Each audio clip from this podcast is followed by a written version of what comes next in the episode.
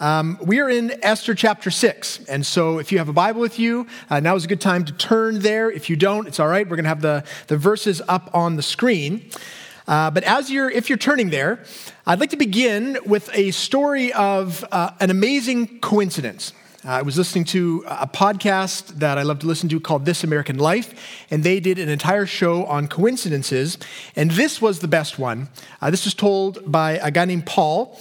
So, a number of years ago, uh, Paul was dating a girl, and he, he wasn't sure if she was the one. He wasn't sure if he should keep dating her. In fact, he was trying to decide if he should ask her out again for that Friday night. And as Paul was, you know, thinking about these things, he was on his way to the deli in his neighborhood where I guess he gets his lunch. He first went to the store, bought something, got some change, went to the deli, and uh, as he was about to pay for his sandwich, he pulled out some bills from his wallet, and there on the dollar bill in his wallet was the name of the girl that he was dating, that he was thinking of asking out on Friday night. And he looked at it and he thought, this must be a sign. I'm, I'm, supposed to, I'm supposed to date her. I'm supposed to ask her out. So that's what he did. But what he actually did was he didn't, he didn't spend that dollar. He kept it and he put it in a frame and he wrapped it up and he gave it to her. So we asked her out on Friday night. He said, Look, I have something for you. He was all excited. And she opened it up and she looked at it and was kind of like bewildered. And he said, It's a dollar with your name on it. Isn't that great? I was thinking about you and then there's the dollar with your name on it. And she, and she just looked shocked. And he said, what, What's wrong? She kind of pulled herself together and said, uh, Nothing, it, it's, it's fine, it's, it's fun, that's great, uh, let's, let's go out to dinner. So they did. They went out to dinner, they dated. In fact, uh, they kept dating and they got married. Years later, uh, they're moving out of their apartment and they come across this, this dollar bill, framed dollar bill, and Paul says to her, Hey, you, you never told me why you were so freaked out about this, this dollar. What, what's up with it? She said, Well, look, here's the thing when I was 19 years old, uh, I was working at a copy shop downtown, and I was dating this guy, but I, I, didn't really know if he was the one. And I was thinking to myself, how do you know if, if they're the one, if they're the one you're supposed to marry? And she said, I, I, I couldn't figure it out. So what I decided to do was to write my name on a few dollar bills and just give them out uh, in change during that day. And then I thought to myself, if ever I find a guy with that dollar bill, then I'll know he's the one I'm supposed to marry. And I, I didn't tell you at the time because I thought it would totally freak you out and you thought we'd have to get married. So I just kept it to myself. But that's, that's what I've been thinking the whole time when we were dating is you are the one. Amazing coincidence, right? Great story. But the coincidences, they don't stop there. In fact, this coincidence is something just for us. Because guess the name of the girl, the name that was written on the dollar bill and pen. What do you think her name was? Esther. Her name was Esther. And we are in the book of Esther. I was thinking about this and preparing for this. That's amazing. This is true. Look up uh, episode 49, This American Life. That, I mean, that's a lot of coincidences. And the thing about coincidences is they, I mean, they kind of take our breath away sometimes because they give us the impression that the, the events of our life are actually connected in some deep, unseen ways. It kind of blows our mind sometimes. We hear stories like that. I want to give you a definition of coincidence. It was given on the, on the podcast. I think it's helpful. Here's, here's what they say. Here's what a coincidence is it's a surprising concurrence of events perceived as uh, being meaningfully related with no apparent causal connection. So, the, the meaningfully related part, I think, is the part that, that grabs us. Coincidences, when, when they happen, they make us wonder look, maybe there is some deep meaning in the universe. If you're a Christian, you, you probably take it as an affirmation that, in fact, God is at work behind the scenes of our lives. And that's exactly what we see in Esther chapter 6. We're going to see today that this is a chapter filled with coincidences, and they do give the distinct impression that even though God remains hidden in the story, uh, he is at work. In fact, he is at work at all the details of, of the story. And so we're going to read it through. Uh, just before we do, quick reminder Chapter 5 ended with a cliffhanger. Uh, remember, Haman was very, very angry at Mordecai because he snubbed him again. And so he had this giant gallows made. He wanted to hang him, and he'd planned to go see the king to ask if he could kill Mordecai. And so that very night uh, is where we continue. Here's, here's uh, chapter 6, verse 1. On that night, the king could not sleep. And he gave orders to bring the book of memorable deeds, the Chronicles, and they were read before the king. And it was found written how Mordecai had told about Bigthana and Teresh, two of the king's eunuchs who guarded the threshold and who had sought to lay hands on King Ahasuerus. And the king said, What honor or distinction has been bestowed on Mordecai for this? And the king's young men who attended him said, Nothing has been done for him. Okay, we'll pause there for a moment because we already see some coincidences. Um, on the night that Haman uh, is hatching a murderous plot to kill Mordecai, uh, the king just happens to have trouble sleeping. And he just happens to ask for the book of the kingdom, I guess, to be read to him. And his attendant opens it to the part about Mordecai and tells about when Mordecai saved his life. Remember back in, in chapter 2? And the king just happens to think, we got to do something for this guy. And so he begins to make plans. He wants to know how to do it. And he's talking about, you know, the same man that Haman is on his way to come and talk to the king about killing him. So lots of coincidences. Here's how it keeps going. Verse 4 And the king said, Who is in the court? Now, Haman, who had just entered the outer court and the king's palace to speak to the king about having Mordecai hanged on the gallows that he had prepared for him. And the king's young men told him, Haman is there standing in the court. And the king said, Let him come in. So Haman came in, and the king said to him, What should be done to the man whom the king delights to honor? And Haman said to himself, Whom would the king delight to honor more than me? And Haman said to the king, For the man whom the king delights to honor, let royal robes be brought, which the king has worn, and the, and the horse that the king has ridden, and on whose head a royal crown is set. And let the robes and the horse be handed over to one of the king's most noble officials. Let them dress the man whom the king delights to honor, and let them lead him on the horse through the square of the city, proclaiming before him, Thus shall it be done to the man whom the king delights to honor. So, Haman's pride is quite obviously blinding him, or blinded him to what the king was actually talking about. Um, it's interesting that Haman seems to have this list of how he wants to be honored just at the ready. Like he was just hoping that someone would ask him, What do you want done for you to be, to be honored? Of course, the king he thinks is talking about him. And we see uh, a window into his immense ego. I mean, to be dressed in the king's robes is to be basically honored as the king and to ride the king's horse. And I don't know if you noticed, but the king's horse is somehow wearing a crown. That's the, the grandeur of the scene that he wants to have happen to him. And we get the pleasure of imagining what his face is going to look like when he finds out that the king is not talking about him. In fact, coincidentally, he's talking about the man that Haman came to talk to him about killing, Mordecai, of course. So here's verse 10. Then the king said to Haman, Hurry, take the robes and the horse, as you have said, and do so to Mordecai the Jew, who sits at the king's gate. Leave out nothing that you have mentioned. So Haman took the robes and the horse, and he dressed Mordecai and led him through the square of the city, proclaiming before him, Thus shall it be done to the man whom the king delights to honor. Oh, what a dramatic reversal. And, and what we have to note here is this actually is the beginning of a number of dramatic reversals uh, in the story. I mean, Haman, the man consumed with pride, is thoroughly humiliated in front of the whole city. Mordecai, uh, the Jew who's condemned to death with the rest of the Jews, he's elevated. I mean, he's raised up in front of the entire city. Uh, this scene actually signals um, a, a, shift in fortune for Haman, uh, not just for that moment, but for the rest of the story. And uh, we start to see this when he goes back to his house and, and tells his wife what happened. Here's verse 12. Then Mordecai returned to the king's gate, but Haman hurried to his house, mourning and with his head covered. And Haman told his wife Zeresh and all his friends everything that had happened to him. Then his wise men and his wife Zeresh said to him, If Mordecai, before whom you have begun to fall, is of the Jewish people, you will not overcome him, but will surely fall before him. Now, that last part is, is interesting. Uh, Haman's wife and his friends immediately have the sense that this, this misfortune is no accident, that something bigger is going on. In fact, their sense of foreboding comes true almost immediately because the very last verse of our chapter is kind of the connecting point into verse uh, uh, chapter 7.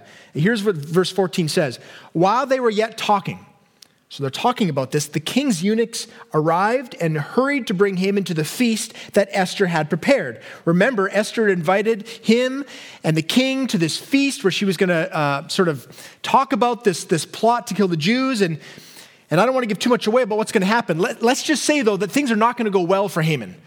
Uh, what happens at the feast is not good for him, not what he hopes will happen. And this sense of, uh, of foreboding, of falling before Mordecai, comes almost immediately true. So, that's chapter six. And I think you could say, I mean, you could simply say, look, this is a chapter full of coincidences. But what I want us to see is that those coincidences are just, are just one part of something even more significant that we see here in the text, which is that we see some of the key ways that God is working in the world. We some, some, see some of the key ways he's working in the lives of these people at that time, but also how he still continues to work today. So we're going to focus on two of them, two ways that we see God working. And the first one is this God uses insignificant things in powerful ways. Insignificant things in powerful ways. Uh, I want to illustrate this by uh, talking about something. I haven't heard about this in a while, so I don't know if this is still a thing, but when I was young, like in my teens, uh, whenever we would watch sports on TSN, there was something called the TSN Turning Point. Anyone remember that? Um, if you don't remember, I have a graphic that I found that might jog your memory. So let's play it. This is the TSN Turning Point intro. Still brings back memory. So when they would play that, the announcer would then go on to pinpoint, they'd pick one uh, time in a game. It could be any kind of game, hockey game, football, whatever it is. And they would say this event, so usually it was like a goal or a big hit or interception.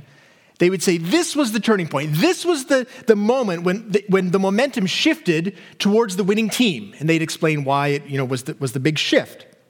Now, I mentioned that because I don't know if you noticed it, but there is a TSN turning point in the book of Esther. The interesting thing, though, is that it's not where you would expect it to be.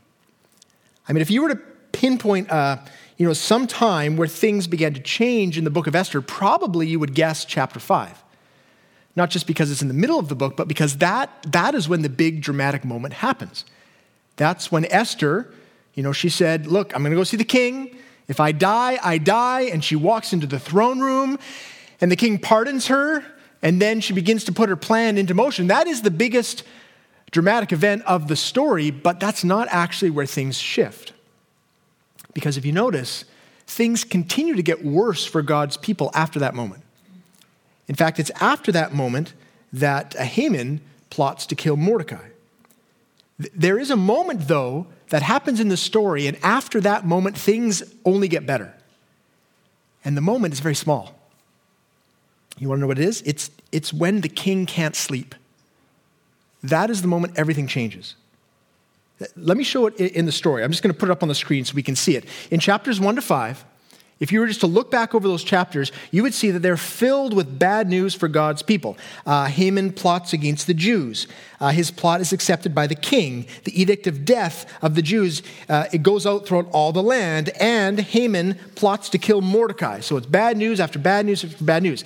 Chapters 6 to 10 is pretty much all good news for God's people. I, I don't want to spoil everything, but I mean, we've already seen that Mordecai's life is saved. We're going to see that Haman is dealt with. Uh, spoiler alert, the Jews do not get wiped out, so it's, it's all good news. The point that changes everything, though, is Esther 6, verse 1, which is this On that night, the king could not sleep.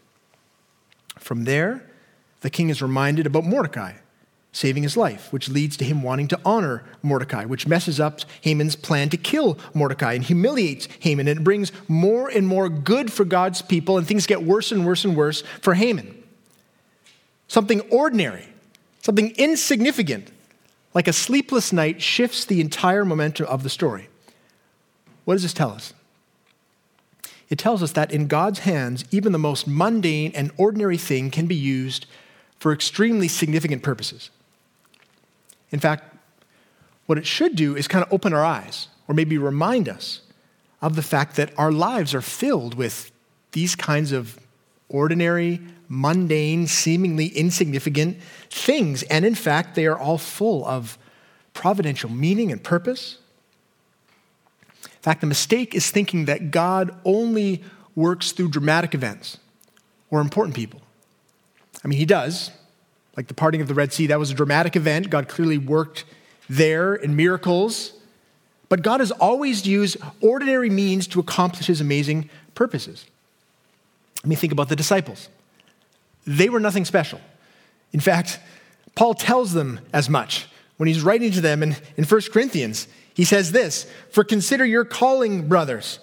Not many of you were wise according to worldly standards, not many were powerful, not many were of noble birth. But God chose what is foolish in the world to shame the wise. God chose what is weak in the world to shame the strong. He's saying, look, that's, that's how God tends to work. That he takes those that the world thinks is, is not that important, not that powerful, and he uses it for his amazing purposes. And part of the reason he does that is to magnify his own power, his own glory. Another thing we can think of is the cross.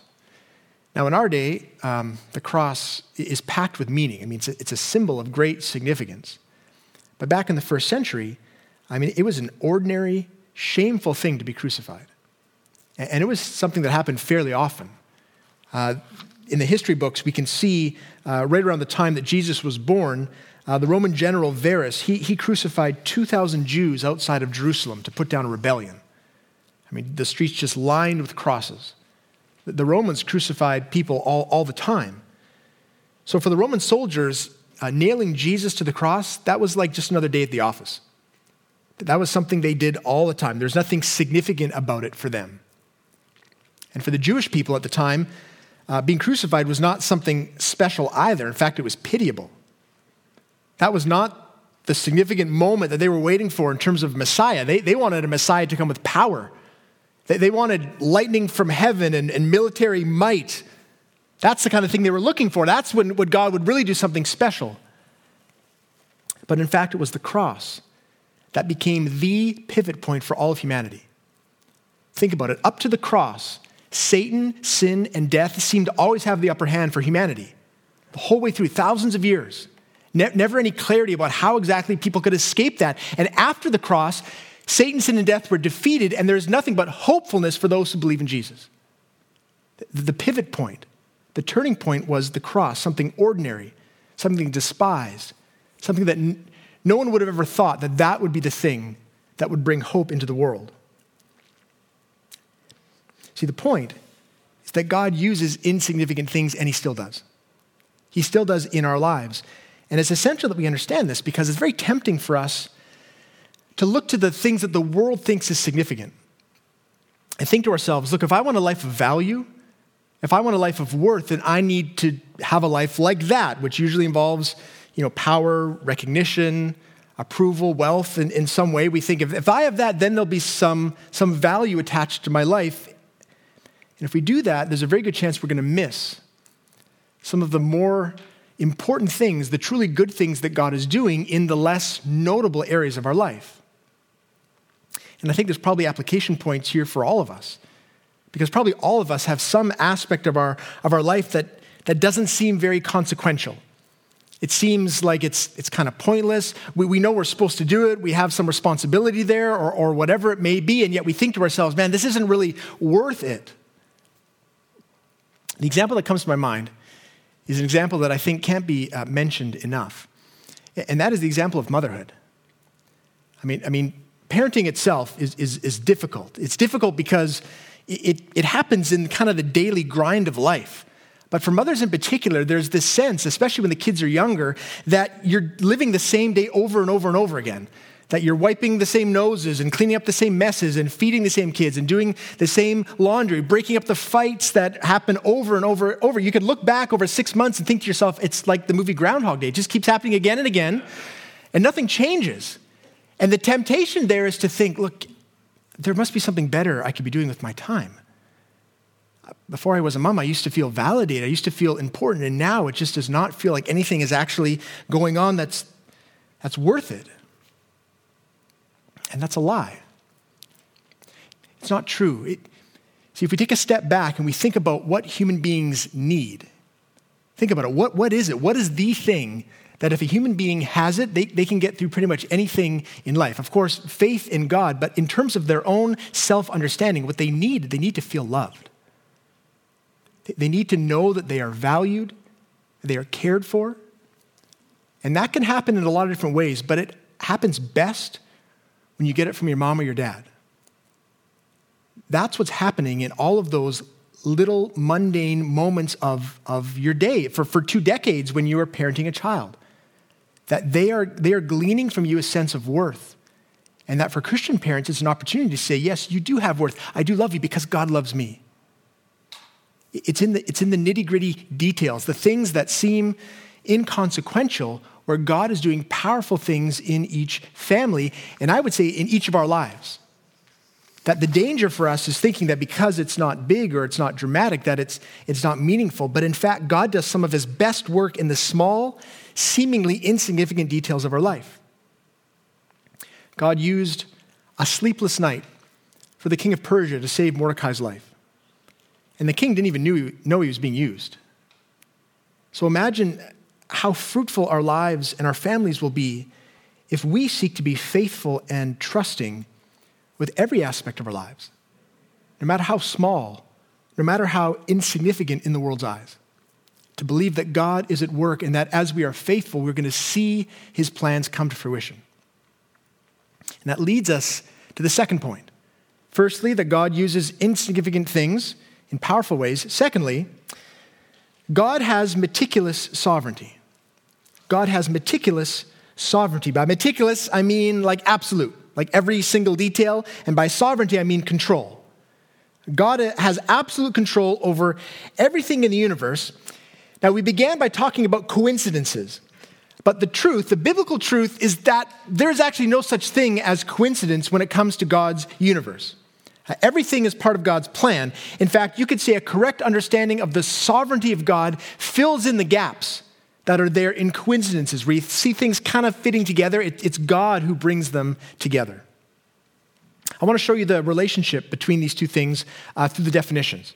So let me put up the, the definition of a coincidence again. We said that it was a surprising concurrence of events uh, perceived as meaningfully related with no apparent causal connection. But sovereignty is, is then sometimes surprising concurrence of events that are actually meaningfully related with a divine causal connection.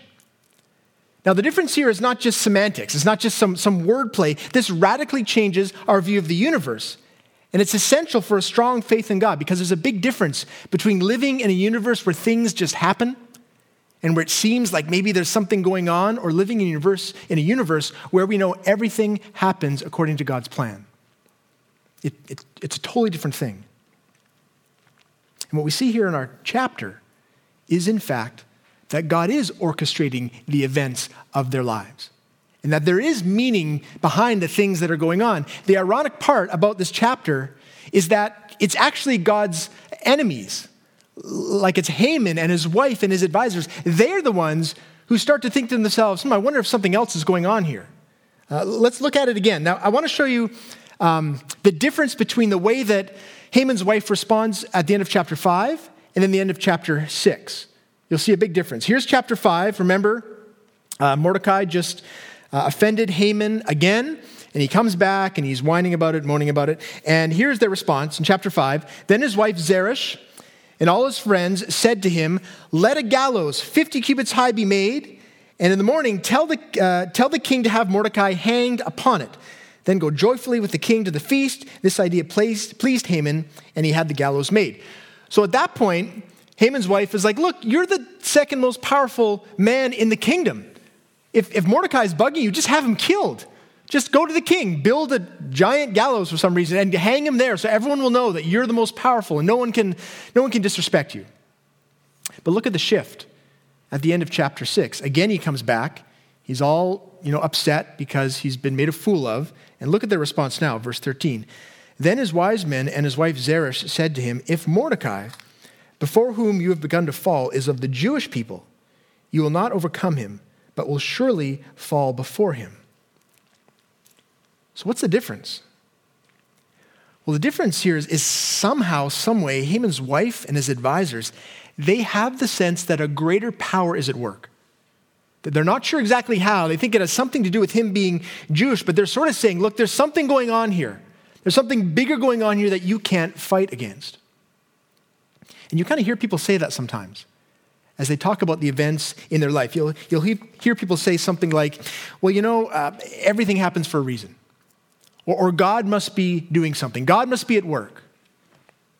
But we have to be careful because there's, there's a big difference between saying, look, God might be doing something and actually knowing who God is.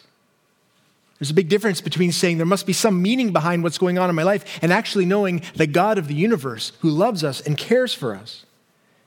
See, the more we really know God, the less mystery and less anxiety there is about the details and connections of our lives. Not because we know all of the reasons, not because we, we can tell for sure what exactly God is doing, but because we know the one who is making everything happen. See, God is not just an impersonal force like karma, something that we just kind of hope will, will turn our way if we do the right thing.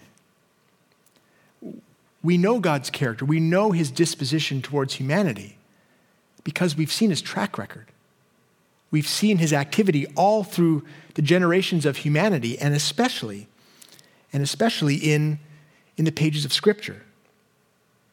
See, through the Old Testament, the kind of thing we're seeing here happens again and again that, that God's people have a sense. People have a sense look, God is at work. Sometimes He manifests Himself in a visible way, and clearly He's at work. Other times, they're saying, man, God must be at work behind the scenes. But it really isn't until the New Testament where we have this crystallized statement of what God is doing and, and how He's working behind the scenes. You could say Joseph foreshadowed it. Remember Joseph saying, What you meant for evil, God meant for good. But then you get Paul in Romans 8 28. And he says this famous verse. Here's what he says And we know that those who love God, for those who love God, all things work together for good, for those who are called according to his purpose. Now, some have said that the entire book of Esther is actually one big illustration for Romans 8:28, because through the whole book, God is hidden, and yet his sovereign hand is over all the events of the story. And that's why we say there's no, there's no coincidence for the Christian. In fact, what we always see is God's plan being unveiled little by little. We can't always see what's coming, but we know who is, who is at work. There's a great um, quote that I came across that I think is helpful. It's by J.C. Ryle, who is a, an Anglican bishop in the late 1800s, and he says this He says, There is no such thing as chance or luck or accident in the Christian's journey through this world. All is arranged and appointed by God. Therefore, let us seek to have an abiding sense of God's hand in all that befalls us. If we profess to be believers in Jesus Christ, let us strive to realize that a Father's hand is measuring out our daily portion and that our steps are ordered by Him. That last part is, is the application. The first bit, he's just saying, look, this here's how God works. He's sovereign, He's in, in control of everything. Therefore, if that's true, here's how we should react. We should seek to have an abiding sense of trust in God, that every single thing is actually coming from the hand of God. Is that how you respond to the things in your life? Are you seeking to have an abiding sense of trust, of peace, of acceptance for the events in your life because you actually believe that God is the one who's, who's apportioning them out? Like a father giving something, giving food to his, to his children. Is that your idea of your life and the details in it? Or, or do you think things just happen? Do you think there are some things that are happening that maybe God isn't really on top of? There's some things happening that he's forgotten about? See, there's lots of things in our lives that are, that are difficult to accept. Frustrating things, things that we spend hours and hours trying to figure out, you know, what exactly is happening and why it's happening. What we're seeing here from the wisdom of, of Bishop Ryle is that we should probably spend more time thinking about the who in our life. Like, like, who is God? Do I really believe that He's for me and that He loves me? Because if I believe that, then this thing, which is difficult to understand, I will see it in light of His goodness, in light of His love and His commitment to me. In fact, that's how Paul kind of goes on to, uh, to explain or, or to round out his, his statement in Romans 8 28. He says that, look, all things are from God. And then he, he tags onto it. In verse 32, he says this He says of God, He who did not spare his own son, but gave him up for us all, how will he not also with him graciously give us all things? Who shall bring any charge against God's elect? It is God who justifies. Who is to condemn? Christ Jesus is the one who died. More than that, who is raised, who is at the right hand of God who indeed is interceding for us, who shall separate us from the love of Christ? Shall tribulation or distress or persecution or famine or nakedness or danger or sword. The point he's making here is look, there are going to be very difficult things in our lives, things we, we can't understand. Things like persecution, things like famine and danger and, and cancer and infertility and loneliness, all, all of these things. And the question is are we, are we going to allow ourselves to be tempted to doubt God's love for us? Are we going to have the idea that, that God's forgotten us or God's abandoned us? I mean, this must have been the things that the Jews were struggling with back in the kingdom of Persia at this very moment. Thinking to themselves, is God still our God?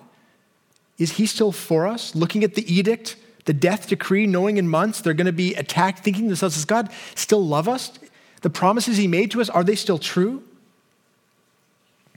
The blessing for us is that we know some things that they, they didn't know, they, they couldn't see back then.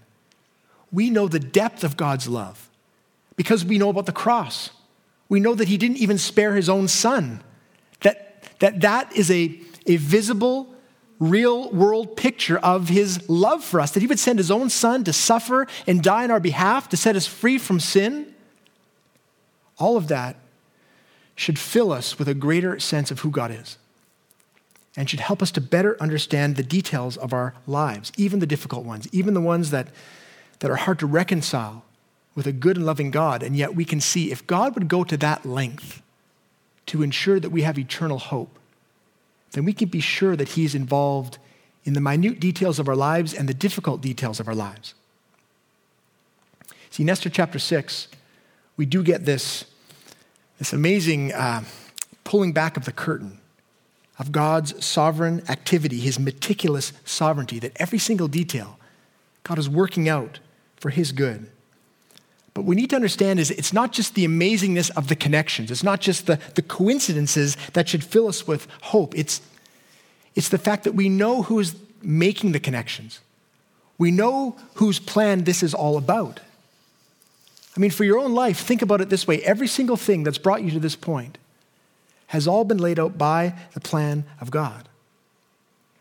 And He's done it because He loves you. It's easier to see when you look back, I think. As I look back, the difficult things in my life, I can see them with greater clarity, but there are some things that we still will not be able to understand. But that's okay. That's okay because we know the one who's writing the story. We know the depth of his love. We know his power. We know that he's able to to organize every single thing. And if that is true, then let me ask you this How would our reaction to the events of our life change if we really did believe these things? If every time something came into our life that was difficult to accept, we thought to ourselves, look, this has actually come from the hand of God. I think if we believed that more, there would probably be less complaining, probably less um, worry, probably less time spent spinning in terms of um, feeling negative about ourselves, feeling lost. I think we'd be more helpful, more faithful, and probably more useful in terms of what God is actually trying to do in us and, and through us. So, this is, this is one of the blessings of the book of Esther, that we begin to see the, the mechanics of the world and in our lives. It is an amazing story of coincidences, but it's more than that, it's better than that. It's better because it's a story of God. Even though he's hidden, even though he's never named or even prayed to, it is a story about God and his work and his love for his people.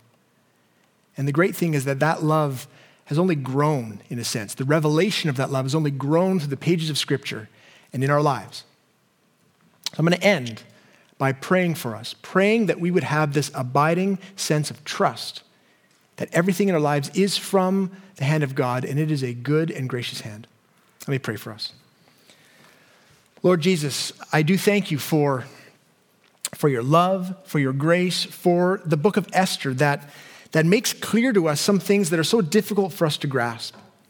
So difficult for us day to day, Lord, to actually believe that every single thing, good and bad, is from you. And yet, what you show us in the pages of Scripture is that that's always how you've worked, and, and you've done the very thing that we need to ensure that we, we know your love, we experience your love, and that we have hope in the midst of the darkness. The cross, Lord Jesus, is, is, your, is the best way that you've shown your love. And so I pray that the cross would be the forefront of our mind and that we would see that that too is part of your plan. And even the details of our life today, thousands of years later, is still an outworking of your love for us. Help us, Lord Jesus, to believe that you are at work and to be faithful with the small things of the life that you've given us. I pray this in Jesus' name. Amen.